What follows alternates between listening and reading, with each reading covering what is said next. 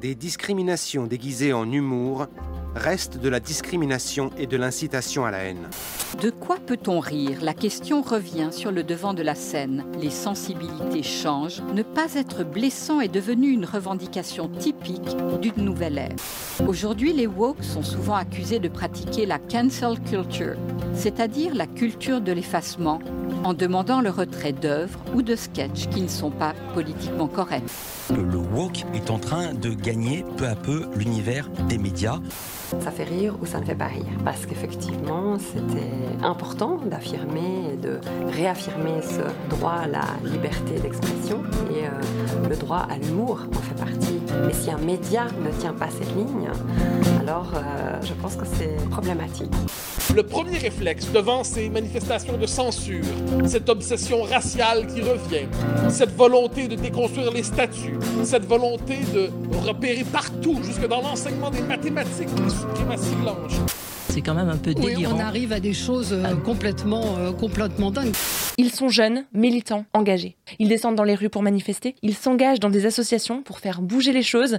Ils utilisent leur voix pour euh, construire ensemble un monde meilleur, moins discriminant. Ce sont les champions de la justice sociale et de la lutte contre les discriminations. Peut-être que c'est vous aussi en tout cas, aujourd'hui, ils sont désabusés et ressentent une dictature de la pensée. On vous dit pourquoi. En vérité, je vous le dis. Nous devons revenir au centre.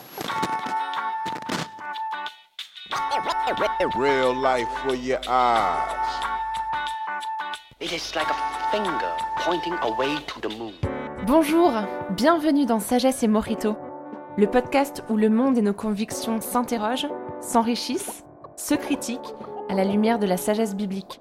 De Bruxelles à Montréal, en passant par la France et sa capitale, Christelle, Jean-Christophe et Léa vous invitent dans leur conversation à la recherche de l'essence au-delà des apparences.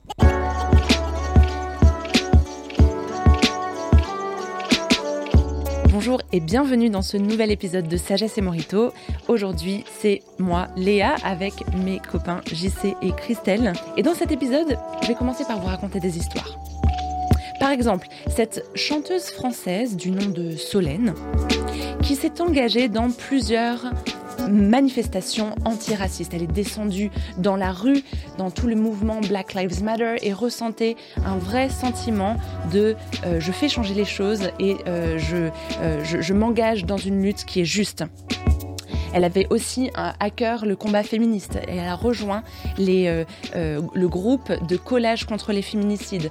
Vous avez probablement déjà vu dans les rues des grandes villes euh, de, France, de Navarre et puis plus loin dans le monde des collages en lettres noires sur fond blanc qui interpellent avec des phrases chocs pour faire prendre conscience de l'existence des féminicides et essayer d'avancer vers un monde plus égalitaire. Et puis un jour, euh, cette, euh, cette jeune euh, militante antiraciste et féministe, eh ben, elle se rend compte qu'il y a un petit problème parfois dans la lutte dans laquelle elle est engagée. Juste après l'assassinat de Samuel Paty, on s'en souvient malheureusement par un, un, jeune étudiant tchétchène, elle voit que des collages, les mêmes utilisés contre les féminicides, affichent l'islamophobie tue hmm. et stop l'islamophobie.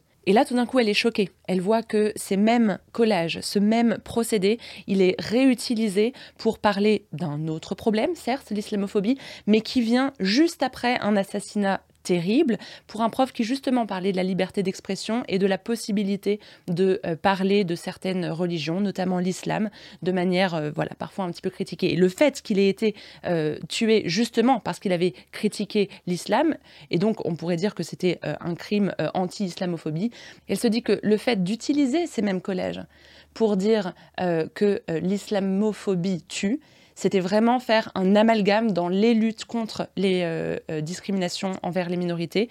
Et là, elle revient sur son militantisme. Autre exemple. Ce jeune étudiant homosexuel actif dans la lutte contre l'homophobie depuis son adolescence.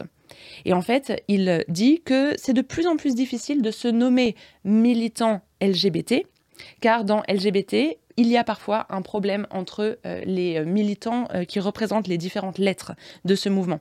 Il observe en effet une évolution des discours et donne l'exemple de son ami lesbienne, militante lesbienne, ayant refusé d'avoir un rapport sexuel avec une femme transgenre qui ne s'était fait, pas fait opérer des organes génitaux et qui donc avait encore un pénis. Et cette fille s'est fait exclure de, du, groupe de, militants et avait été accusée de transphobie. Ce jeune homme, prenant l'exemple de son ami, dit que dans le mouvement militant LGBT, les femmes lesbiennes sont de plus en plus qualifiées de transphobes et que ça pose un problème sur leur propre militantisme lesbien. Ou encore, autre exemple, cette activiste métisse qui se faisait harceler en raison de sa facette blanche. Je cite, elle était qualifiée de bounty et elle savait que le moindre faux pas de sa part, eh ben, il pouvait être perçu comme l'erreur de céder à la pression blanche, même par le simple fait de se lisser les cheveux. Je précise que bounty, c'est un terme... Euh, un terme péjoratif qui est utilisé, qui vient en fait de la communauté noire et qui, euh, qui signifie le fait d'être noir à l'extérieur mais blanc à l'intérieur, comme le chocolat Bounty. Ah, Nous, on dit bounty, bounty, bounty, noix de coco à l'intérieur. Ah, ok, ça, je comprenais pas. fallait, fallait m'arrêter, fallait me dire, Léa, Léa, qu'est-ce que tu racontes là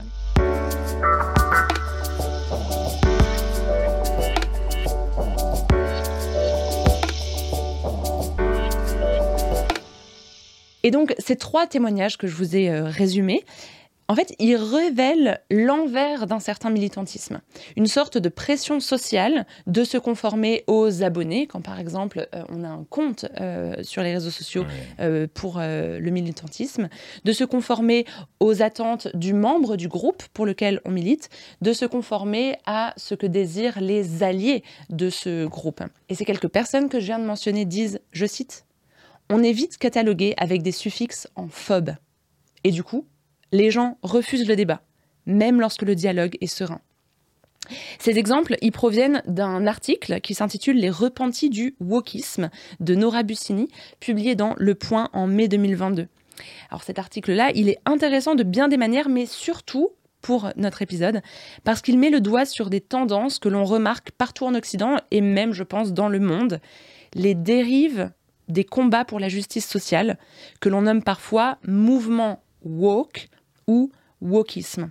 Hmm. Et euh, les garçons et moi, dans nos recherches, on en a trouvé pléthore d'exemples, justement. Moi, ce qui me préoccupe particulièrement, c'est pas tant euh, quand il y a des accusations de phobie entre, euh, à l'intérieur de certains groupes, mais c'est quand c'est ces euh, polices du langage ou ces modes de renforcement du discours euh, là, se retrouvent dans des institutions euh, qui sont censées être neutres, comme des entreprises ou auprès du gouvernement.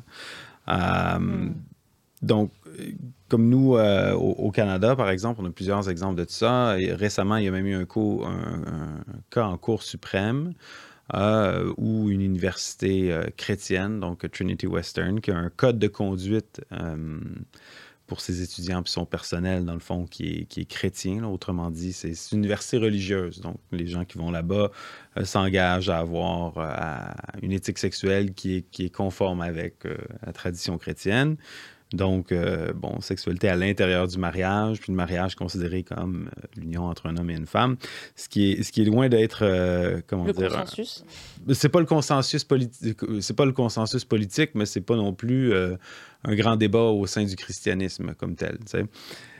Et donc, différentes sociétés de, de barreaux, si on veut, dans, le fond, c'est les institutions qui, qui permettent à des avocats de faire partie, c'est comme la confrérie des avocats, si on veut, ça permet aux, avocats de pratiquer, euh, se sont opposés euh, à l'accréditation de l'Université Trinity Western, puis on, fait en sorte que euh, les étudiants qui euh, aurait un, diplôme en droit de l'université puisse pas pratiquer dans les différentes provinces du Canada. Donc, c'est-à-dire, si tu es euh, jeune étudiant, euh, jeune avocat, que tu vas à Trinity College parce que ben, ça, ça, fait partie de peut-être ta vision du monde, c'est, mhm. ça, ça, reflète tes valeurs, mais les cours de droit sont les mêmes. les, cours de droit sont les mêmes, les examens de droit sont les mêmes. Et donc, tu, tu ressors avec le diplôme, mais parce que ce diplôme a été donné par cette université-là, tu ne peux pas, dans différentes provinces, exercer. Exactement. Donc, le diplôme ne vaut factuellement plus rien, à part euh,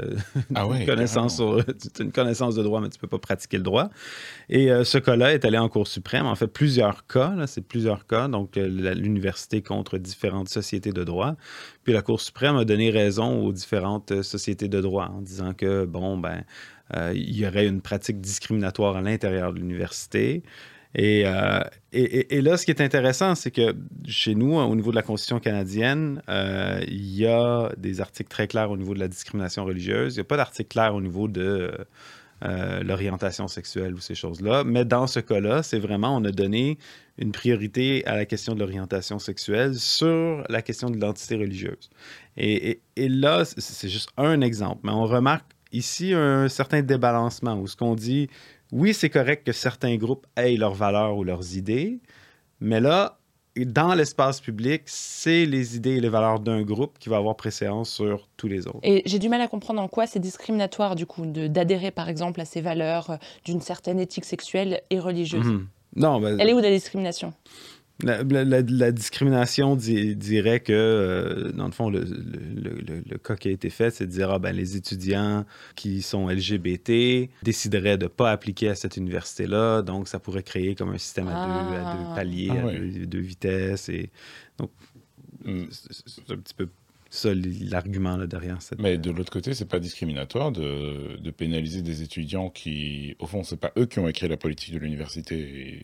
Ils, ils, ont un diplôme en droit, ils peuvent pas exercer le droit. Enfin, je. Non, non, c'est ça. Puis, je veux dire, il peut y avoir des universités qui sont, qui sont religieuses, qui sont chrétiennes. Là, la question, c'est le présupposé maintenant, c'est de dire, OK, mais dans l'espace public, il y a des, les institutions sont neutres religieusement, mais ne sont pas neutres au niveau d'autres idéologies, comme l'idéologie woke ou l'idéologie LGBT, qui sont des idéologies. C'est ça, c'est ça qui, est, qui, est, frappant pour moi. Idéologie dans le sens groupe d'idées auxquelles on adhère. Un groupe d'idées auxquelles on adhère qui sont basées sur des, sur des, comment dire, des présuppositions axiologiques, dans, dans le sens où on, on, croit quelque chose qu'on ne peut pas démontrer, comme on ne peut pas démontrer euh, les droits de l'homme, on ne peut pas démontrer euh, différents dogmes ou doctrines. Euh, mais on y adhère, mais on, y, adhère, on, les défend. Exactement, c'est ça. Donc là, ici, euh, il y a comme un genre de deux poids, deux mesures. Maintenant, il faut faire attention parce qu'on peut aussi parfois utiliser l'arme de, critiquer euh, ce qu'on appelle la, pensée woke pour euh, dire oh, mais les discriminations c'est pas grave mmh, euh, mmh. ou en tout cas ce que les woke euh, pointent du doigt c'est pas si grave que ça ils sont foncièrement racistes et ils sont à l'encontre des blancs ils sont à, mmh. l'encontre des hétérosexuels etc et, et, ce qui se passe même si cette critique, elle, je pense, elle a du sens, et c'est un peu pour ça qu'on en discute, c'est parce que, voilà, il y y a, des questions derrière. Parfois, ça peut être utilisé pour euh, juste affirmer ou confirmer le pouvoir ou l'autorité ou l'ascendant que ont certaines, certains groupes mm. dans, dans, la population. Dans, dans, des grandes institutions, par exemple, ben, c'est plus difficile euh, euh pour, euh, pour des femmes parfois d'accéder à certains, à certains postes ou des, des personnes, comme on dit en, en France, plutôt d'origine étrangère ou issues de la diversité, mm-hmm. non blanche, d'accéder à certains, à, à, certains rôles. Et ça vaut la peine de mettre ce problème sur, sur le tapis, mm-hmm. sans dire que voilà, les femmes ou les personnes non blanches ont plus euh, de droits que, mm-hmm. que, que, les autres. Mais parfois, c'est un peu euh, une sorte de réponse réactionnaire pour dire ben il faut pas changer le statu quo en fait. Oui, et en fait, euh, là, euh, ce, qu'on voit déjà se dessiner avec les, quelques exemples qu'on mentionne à nos auditeurs dans le début de l'épisode, c'est qu'il ne s'agit pas de dire, OK, tous les gens qui vont faire partir d'un certain mouvement de militantisme social pour la justice sociale, qui vont s'autoproclamer ou être qualifiés de woke, c'est-à-dire éveillé, éveillé aux, voilà, aux discriminations et, et engagé dans la lutte. Mhm. Il ne s'agit pas de dire wow, attention à ces groupes-là, il faut euh, les canaliser, les faire taire, parce que justement, ce serait, euh, ce serait vraiment euh, très binaire. Ce qui est intéressant, c'est de voir que des militants qui adhèrent à toutes ces toutes ces toutes ces idéologies dans le mhm. sens où dans, mhm. dans, le sens où tu le où tu le qualifiais c'est-à-dire un, un, ensemble d'idées qui n'est pas démontrable mais pour lequel on est prêt à vivre, voire même mourir, genre mhm. les droits de l'homme, euh, les droits de tel et tel groupe, euh, toutes ces idées-là, et ben en fait, euh, au, sein de leur militantisme, ils se trouvent accusés par d'autres militants mhm. au sein de, ce même groupe ou au sein d'autres groupes qui peuvent rentrer en rivalité. Et là où on pourrait se dire, attends, c'est génial, les droits de l'homme, c'est génial, la lutte contre les discriminations, je veux dire, sur le papier, j'ai envie de dire, on l'est tous, probablement pas, je suis trop naïve, mais en tout cas, on est nombreux à vouloir euh, euh, adhérer à, ce mouvement-là.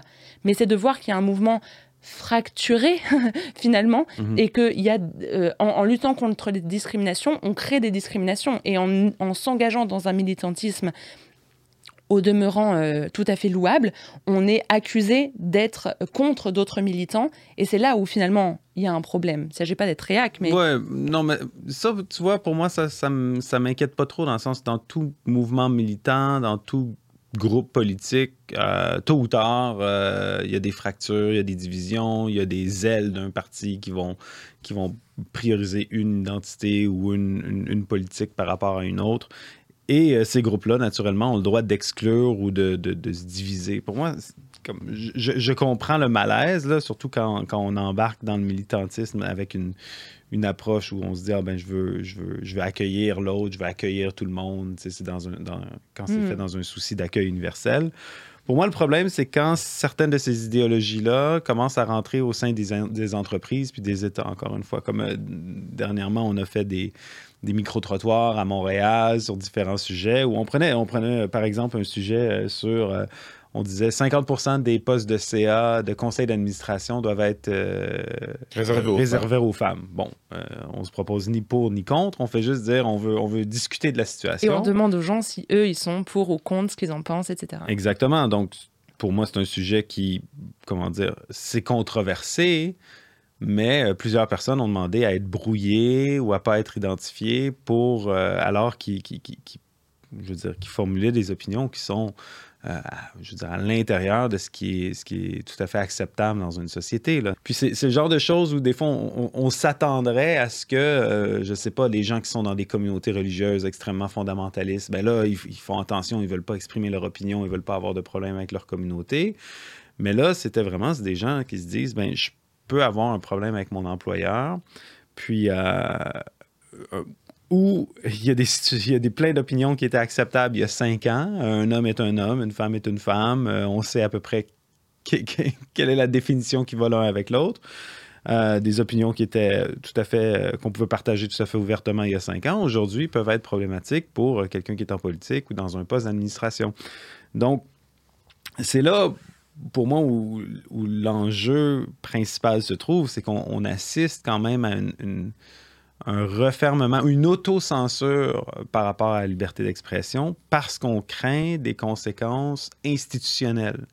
Donc, pour moi, si je suis pour un groupe, euh, si je suis dans un groupe végétarien, puis j'organise des barbecues, puis mon groupe végétarien me bannit du groupe, je, peux comprendre. des barbecues de viande. Hein. Des barbecues de viande, pas avec des boulettes de, de, de, pâté VG. Vous, comprenez ce que je veux dire? C'est comme, pour moi, par contre, un employeur ne devrait pas pouvoir euh, renvoyer quelqu'un parce qu'il est, parce qu'il est musulman, parce qu'il est chrétien, ou parce qu'il pense que euh, ben, on, est homme, on est femme, puis que euh, on, je veux dire, on peut pas changer son, son genre à travers une identité personnelle ou même euh, une manipulation technique ou des chirurgies. Pour moi, ça, c'est un, une, une, opinion qui, est, qui, qui peut être tenue en société.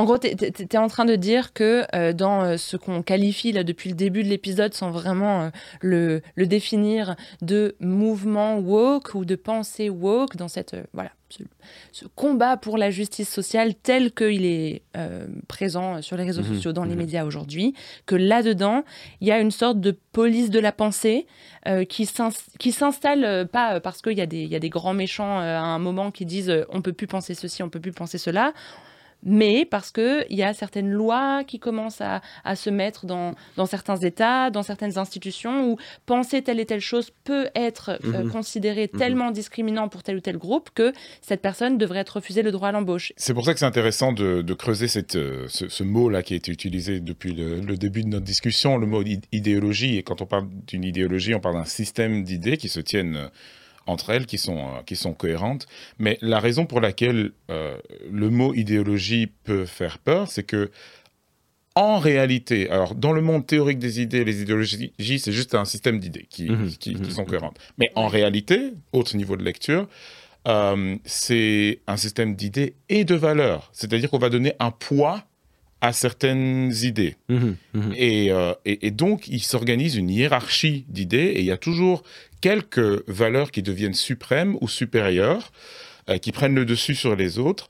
Et c'est peut-être un petit peu ce qu'on voit là. Euh, il, y a, ce principe dans la doctrine euh, des droits de l'homme, la façon dont on, on, pense, dont les juristes pensent aux droits de l'homme, il y a ce principe selon lequel il n'existe pas de hiérarchie mhm. des droits de l'homme. Donc la liberté d'expression est pas plus importante que la liberté d'assembler et la liberté de conscience est pas moins importante que le droit à la vie. Tout est exactement au même niveau. Les problèmes qu'on a cités là jusqu'ici, euh, euh, le fait qu'une qu'une euh, une lesbienne se sente exclue d'un groupe LGBT, ben, c'est la traduction d'une hiérarchie des valeurs. Mhm. Mhm. Euh, c'est-à-dire que euh, l'identité de genre est un principe plus important à défendre que euh, l'intégrité personnelle, puisque si elle a refusé d'avoir un rapport sexuel, bon, quand même, mhm. ou, ou, que le, droit à la vie privée, qui est le droit de base de défense des, des personnes homosexuelles, est peut-être moins important à défendre que l'affirmation du genre, par exemple.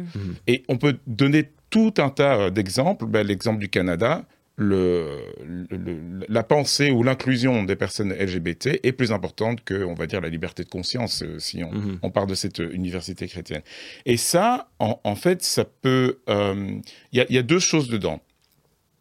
La première chose, c'est que souvent, et moi le premier, on a envie de, de soutenir la justice sociale. Moi, moi c'est quelque chose que j'apprécie, et mhm. je suppose vous aussi, euh, et la plupart des personnes qui nous, qui nous écoutent. Donc quand on on, entend quelqu'un qui s'exprime sur, euh, euh, sur des problématiques d'injustice, on a envie de soutenir ces personnes. Et donc, on, je sais pas, on s'abonne à son compte ou euh, on, va regarder de plus en plus de vidéos YouTube mm. autour de cette thématique. quand on regarde les infos, si on regarde les infos, qu'on lit les journaux, on va, on va cliquer ou, regarder plus, plus, plus, régulièrement des choses qui parlent de ces thématiques-là.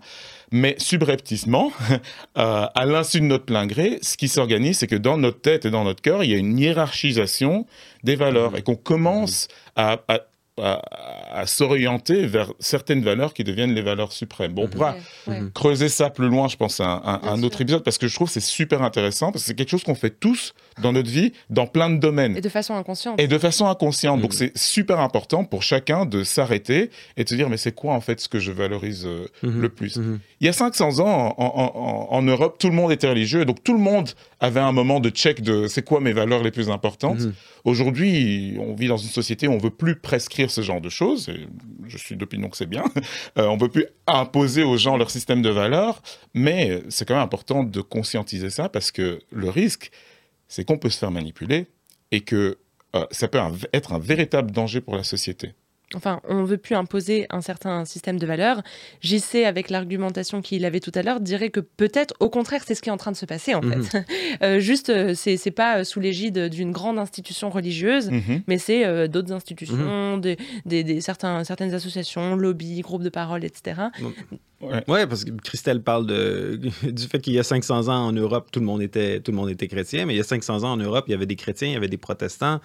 Euh, il y a eu des grandes guerres de religion. Mm-hmm. Puis ces guerres de religion se sont terminées par une sorte de trêve où, est-ce qu'on a dit, c'est une grossière caricature, mais il y a une sorte de trêve où on a dit, bon, ben, il va y avoir des institutions communes qui sont ni protestantes ni catholiques, qui sont pas religieuses ou qui sont, euh, qui sont neutres. Mm. Et, et pendant longtemps, on a pris pour acquis que bon, ben, l'État est neutre, la fonction publique est neutre, les entreprises sont neutres. Mais aujourd'hui, avec euh, le wokisme et les valeurs postmodernes qui soutiennent ce mouvement-là, ben, nous, comme personnes religieuses, ou en tout cas moi, comme personne religieuse, je vois l'émergence d'une autre forme de religion. C'est pas une religion formelle comme le christianisme, c'est dans le sens d'un ensemble d'idées, comme Christelle dit, qui ont, qui ont une hiérarchie de valeurs et que là, tout d'un coup, ben, on, voit, euh, on voit des entreprises, on voit la fonction publique qui vont, qui vont poser des drapeaux euh, multicolores, qui vont euh, vraiment, je veux dire, soutenir ou afficher publiquement leur soutien à une certaine forme, une certaine idéologie. Et là, on se dit, OK, et ça, ça s'est passé il y a quoi, dans les trois ou quatre dernières années? Je pense, je pense que c'est quand quand il y a eu l'invasion de la Crimée ou pendant les Jeux de Sochi, c'est la première fois où on a vraiment vu ça émerger. Et tu te dis, OK, mais en l'espace de cinq ans, tout d'un coup, ben, cette, cette trêve-là semble être euh, suspendue. Puis euh, on se demande où est-ce que, où est que ça va aller? Est-ce que c'est -ce c'est comme un, il va avoir une, modération du balancier ou est-ce que là c'est juste le début de quelque chose? Et tout à l'heure, je citais l'article de Nora Bussini et elle euh, faisait euh, du coup citer un autre militant LGBT qui disait que ben il revenait justement un petit peu de cette pensée woke voilà, euh, la justice sociale, etc., parce qu'il trouvait qu'il y avait, je cite, une dictature des minorités au sein de ce ah. mouvement. Mhm. Et, mhm. c'est intéressant parce que ça fait. Je, discute dans Sagesse et Morito avec mes deux super copains politologues, donc souvent les questions politiques reviennent, mais là, c'est même pas vous qui l'avez sorti en fait, parce que la dictature, c'est un système politique.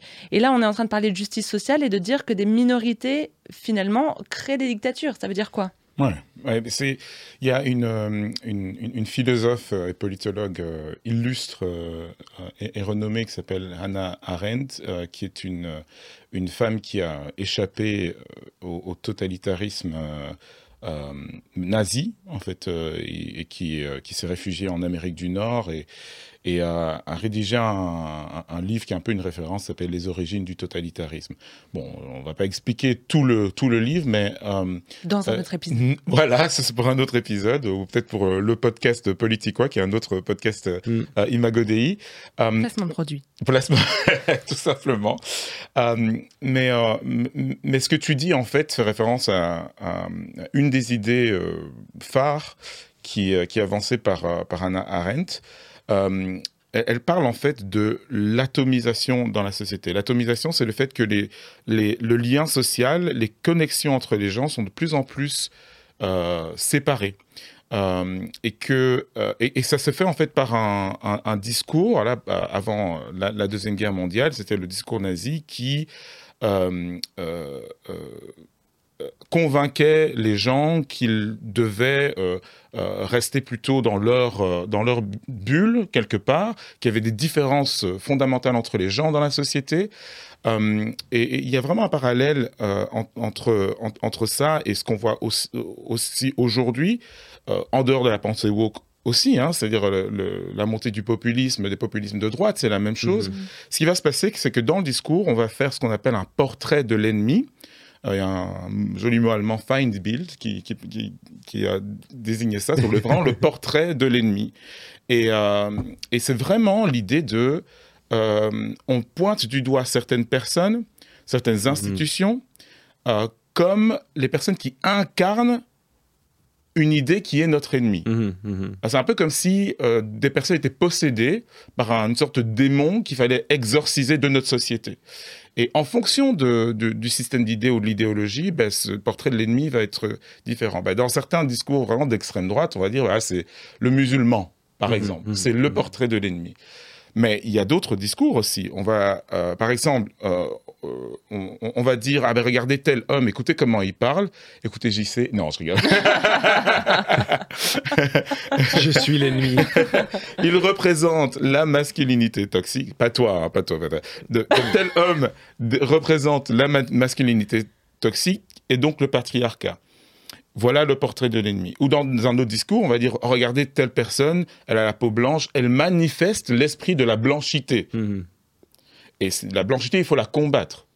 Ou regardez tel, euh, euh, telle personne qui euh, manifeste, incarne l'esprit de l'hétéronormativité, c'est-à-dire la domination des hétérosexuels sur euh, les autres, mmh. hein, pour mmh. faire court. Mmh.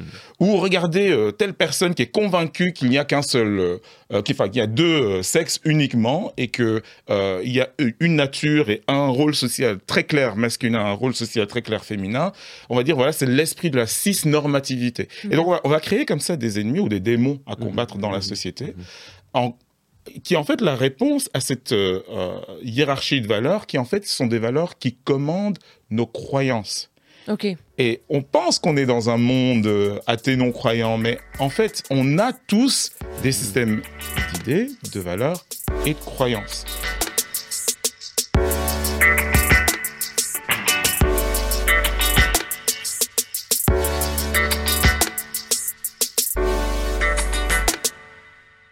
Et ce que euh, Hannah Arendt va, nous dire, c'est que le fait de diviser les êtres, euh, les, citoyens euh, dans, dans la société, ben, ça les rend plus, c'est une sorte de précondition, plus susceptibles de, de, devenir les victimes en fait d'un discours totalitaire qui met en place un régime. exactement, ça les rend plus vulnérables à un discours totalitaire qui peut rendre en fait la dictature plus plus facile. Alors je, ne suis pas en train de dire mhm. qu'on est en train de tomber dans la dictature maintenant. C'est un peu ce que tu viens de dire, c'est un petit peu déprimant. Non, je rigole.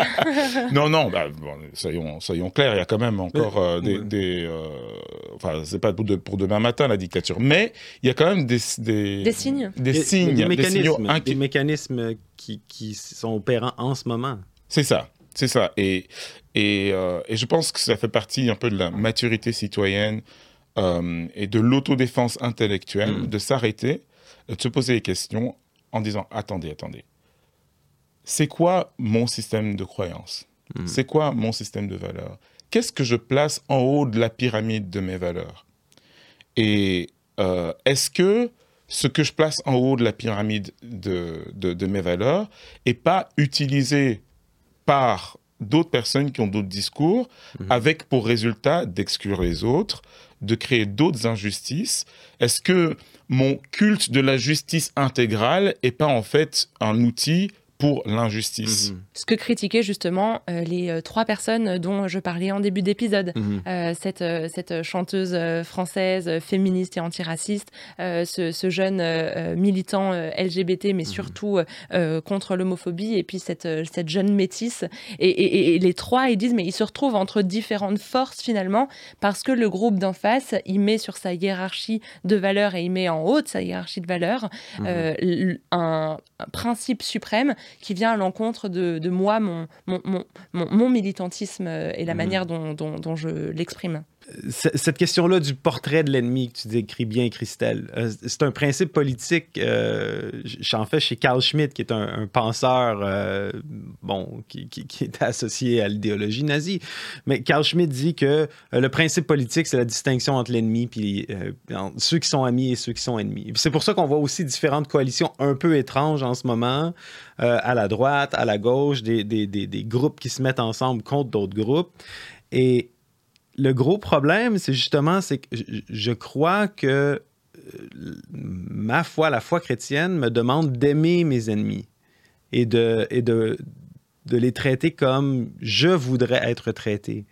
Puis c'est pour ça, moi, quand je reviens, mettons, à la question euh, de la COVID euh, qui a eu lieu les dernières années, personnellement, je me suis fait vacciner, j'ai pas eu de misère à, suivre la, plupart des, directives de la, santé publique mais j'ai été vraiment troublé par la manière dont le discours s'est transformé par rapport aux non-vaccinés. Tout d'un coup, les non-vaccinés, c'était les ennemis et c'était mm-hmm. de leur faute si on avait telle ou telle chose. Puis rapidement, on a vu comment il y a eu une mobilisation dans la presse, dans l'opinion publique, comment que euh, on leur a fait perdre leur emploi, euh, on, les, on, les a mm-hmm. traités d'une manière où ce que je croyais pas de mon vivant qu'on traiterait des concitoyens de cette façon-là.